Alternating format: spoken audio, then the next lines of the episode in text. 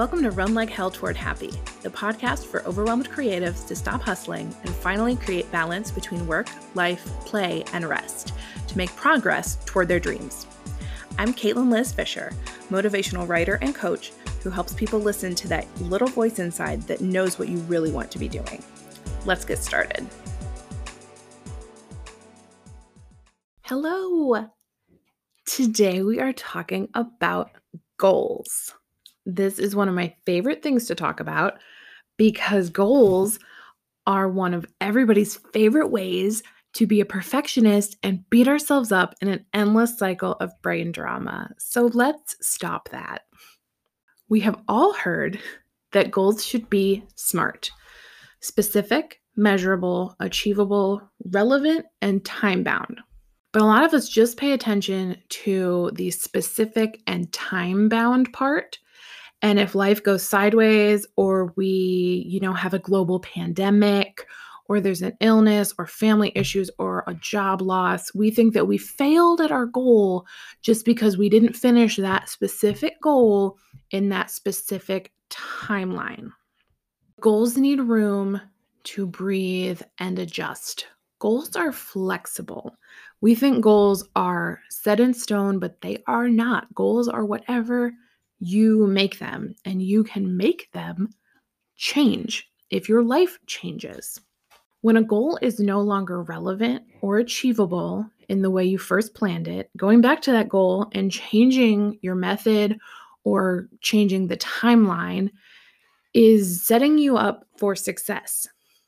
It's definitely not failure if you change your goal. It means you'll be able to hit your goal, achieve your goal, even if that goal changes there's no goal police. Nobody's going to jump out of the bushes and say, Hey, I saw you change that goal, or I saw you give yourself an extra month to do that.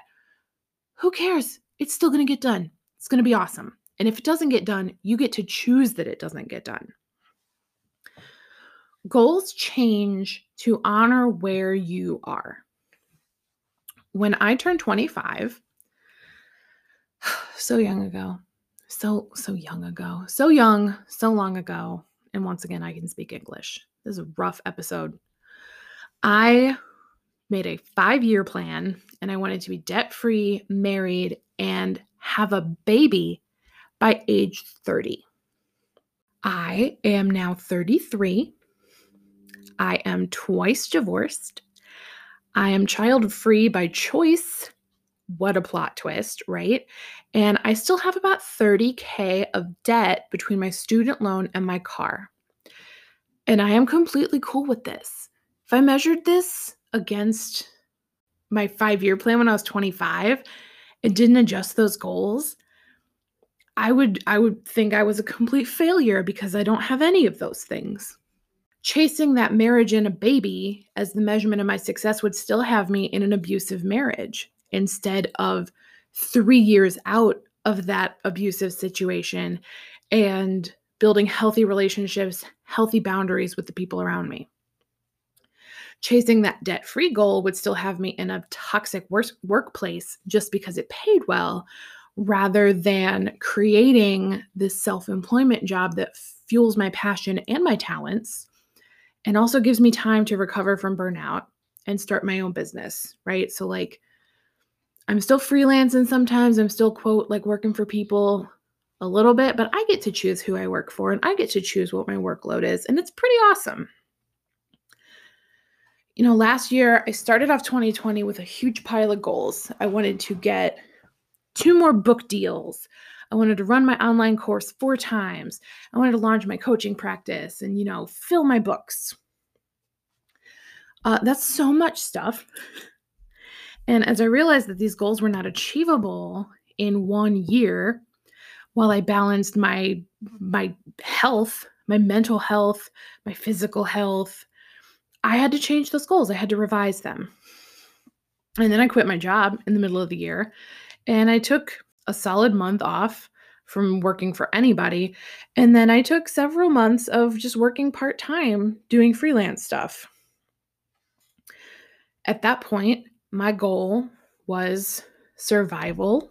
One, you know, make enough money to pay my bills without burning out, and recovery from that burnout that eventually led me to quit my job. So after a few months, I had a couple of regular coaching clients. I developed a new and improved version of my online course. This was like a small start. It was a humble beginning, but this workload honored my boundaries and my needs. That's what I could handle at the time in fall of 2020. And it's okay if you have to press pause. It's okay if you hit a life milestone, like you turn 30 and you haven't achieved what you thought you would when you looked at that time and place from your past self. And it's also okay for you to have some feelings about it and to grieve what you thought you'd have. When I left my abusive husband, like obviously that was the right decision for me. He sucked he treated me like crap. I was not okay at all. And I still grieved it because it was a plan that I had. It was something I thought I would have forever. You know, I believed in this sort of fairy tale version of our marriage that didn't really exist. And so I had to grieve that. And even cutting off my parents, I have non healthy relationships with my parents, it was good for my mental health to cut them off.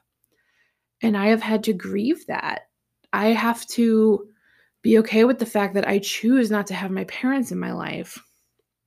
But I'm not healthy when I have my parents in my life. So it's I, I have to balance that. But there's definitely it's definitely okay to grieve and to be frustrated and to have whatever feelings that you have about what your life looks like when you hit a certain milestone that you thought you'd have a different life, you know? Hopefully that made sense. But I want you to put yourself in your five years ago shoes. You know, think of yourself five years ago. So for me, I was 28. I was, God, like just about to marry that guy. Um, are you better off now than you were five years ago? I definitely am. Don't think about your goals that you had then or where you could be now if you had done something different. Just are you better off today than you were five years ago with regard to your happiness and your life satisfaction? Are your relationships better? Are you a better communicator? Do you love yourself more? Are you happier with your mental and emotional health? Do you have hobbies you enjoy? Are you in love? Did you read a really good book? You know, if yes to any of these, that's awesome. I love that for you. That's amazing. Rock on. If no, okay, let's make a goal to work on those things and be better off a year from now than you are today. we interrupt this episode of Run Like Hell Toward Happy to invite you to my free Burnout Breakthrough webinar. In this one hour webinar, you will learn my four part framework to balance your passion project with the rest of your busy life. Whether you're getting back into an old hobby, turning your craft into a business, finishing your novel, or anything in between, this framework will help you reach your goals at your pace. The Burnout Breakthrough webinar is free and is happening live on Monday, May 17th at 8 p.m. Eastern. Register now at bit.ly slash stop burnout webinar. I will also have that link in the show notes for you. And now back to your regularly scheduled podcast. So, next time you try to set goals, don't just go down the acronym and make a quick five point goal, you know, with your your SMART goal, think it through. Try these prompts to take a more flexible approach. So, S is for specific. What is your goal specifically? Don't put a time frame here. That part comes later. An example of a specific goal is run my online course four times this year. An even more specific goal would be sell out my online course four times this year with 10 people per launch. How confident are you that you can achieve this goal? What if you only get eight people? Uh, will you still feel successful? What if 12 people want to take it? Will you change the number of seats you offer or are you going to cap it at 10? Be specific, but be open to a bit of flexibility. and, you know, let yourself feel success. Like, you know, for example, I aimed to run my course in March with 10 people, and I think I ended up with eight or nine people. And I still ran it, and it was still awesome. And like, I don't feel any weirdness over the fact that I didn't have a 10th person in there. Like, it's cool, whatever. My goal was 10. Having a goal of 10 probably got me to my eight or nine mark. So, having a specific goal is great, but give yourself the flexibility of accepting your success and being proud of yourself, even if you don't hit that exact specific number that you set. M is for measurable. What is the measure of success for your goal? If you run that course four times with 10 people each time, that's a measurement. If your goal is to get a job, your measurement could be a job offer with a certain salary, or it could be as simple as just accepting a job offer. It's up to you how specific your goal is and how you measure it.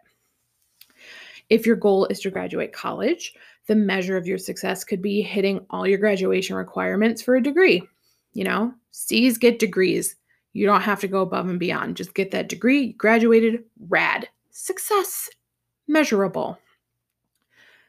Or if you're shooting for specific GPA because you want to go to grad school or you know you want to carry on to a higher education after getting your bachelor's, you know, your goal can have layers like that. So, you know, then one goal is graduate with a 3 point whatever.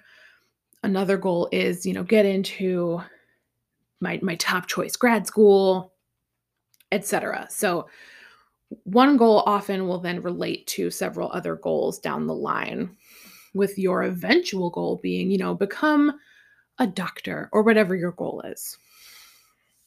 I don't know how many doctors are listening to my podcast about doing your creative thing without burnout because the only thing I ever hear about going to school to be a doctor is that it's full of burnout. So maybe you should listen to this podcast. And I hope that you take a nap if you're out there being a med student, but whatever your grad school goal is for that example. When setting your measure for success, I like to take a stretch goal approach. So, for instance, if I want to grow my social media presence by 500 followers, it would be really cool if I got a thousand more followers. So, 500 is my measurable goal, and 1000 is the next measure I would want to hit. But I'm still going to be successful if I don't get all the way to that 1000 you know, if I do 500, that's awesome. 600, rad. 750, super great. I mean, I think I have like 300 and something followers. I don't even, I'm not even focused on that right now, but that's a cool example. Also, if you want, feel free to follow me on Instagram. I post like three times a week. So we've done S, specific, M, measurable, now A, achievable. Take into account your abilities and your means to achieve your goal the way you want to. If you want to go to college full time, but you also need a full time job to keep a roof over your head and eat food, maybe you're going to go to school part time because full time is not achievable while you also maintain your full time job, your household responsibilities, sleeping enough, and your overall mental health. From my example, running my course four times in a year wasn't possible in 2020 because I didn't have the mental bandwidth to develop it, market it, run it four times, you know, because I want to improve it every time I run it.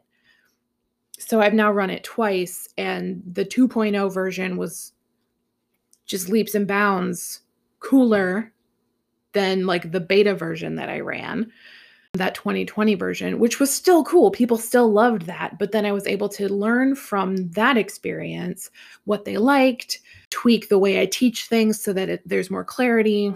And then I turned it into the 2.0 version that I ran in March of this year. And then I'm going to take the feedback from that and then probably launch it again in like September. So I couldn't just do it four times in 2020, like bam, bam, bam, because I didn't have the the spoons for it. I couldn't manage my stress and that and have that job I had, et cetera, et cetera. Doesn't mean the goal was bad. It just needed adjustment. It wasn't achievable as is.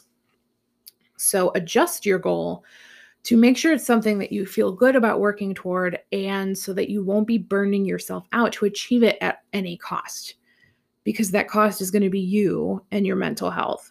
If you find yourself burning out, go back to your goal, rework it so that it is achievable. And reworking it so it's achievable might mean changing the measure of success. You know, maybe you're not so specific and, you know, I must have 50 sales per month or whatever your your measurable goal is. Maybe you can do fine with 35. Maybe that's a more attainable goal for you and you can breathe a little bit. Or if you want a certain number of subscribers, you know, if it's burning you out to do whatever marketing you have to do to get that many subscribers, is there something you can change so that it doesn't take away your your mental health points basically?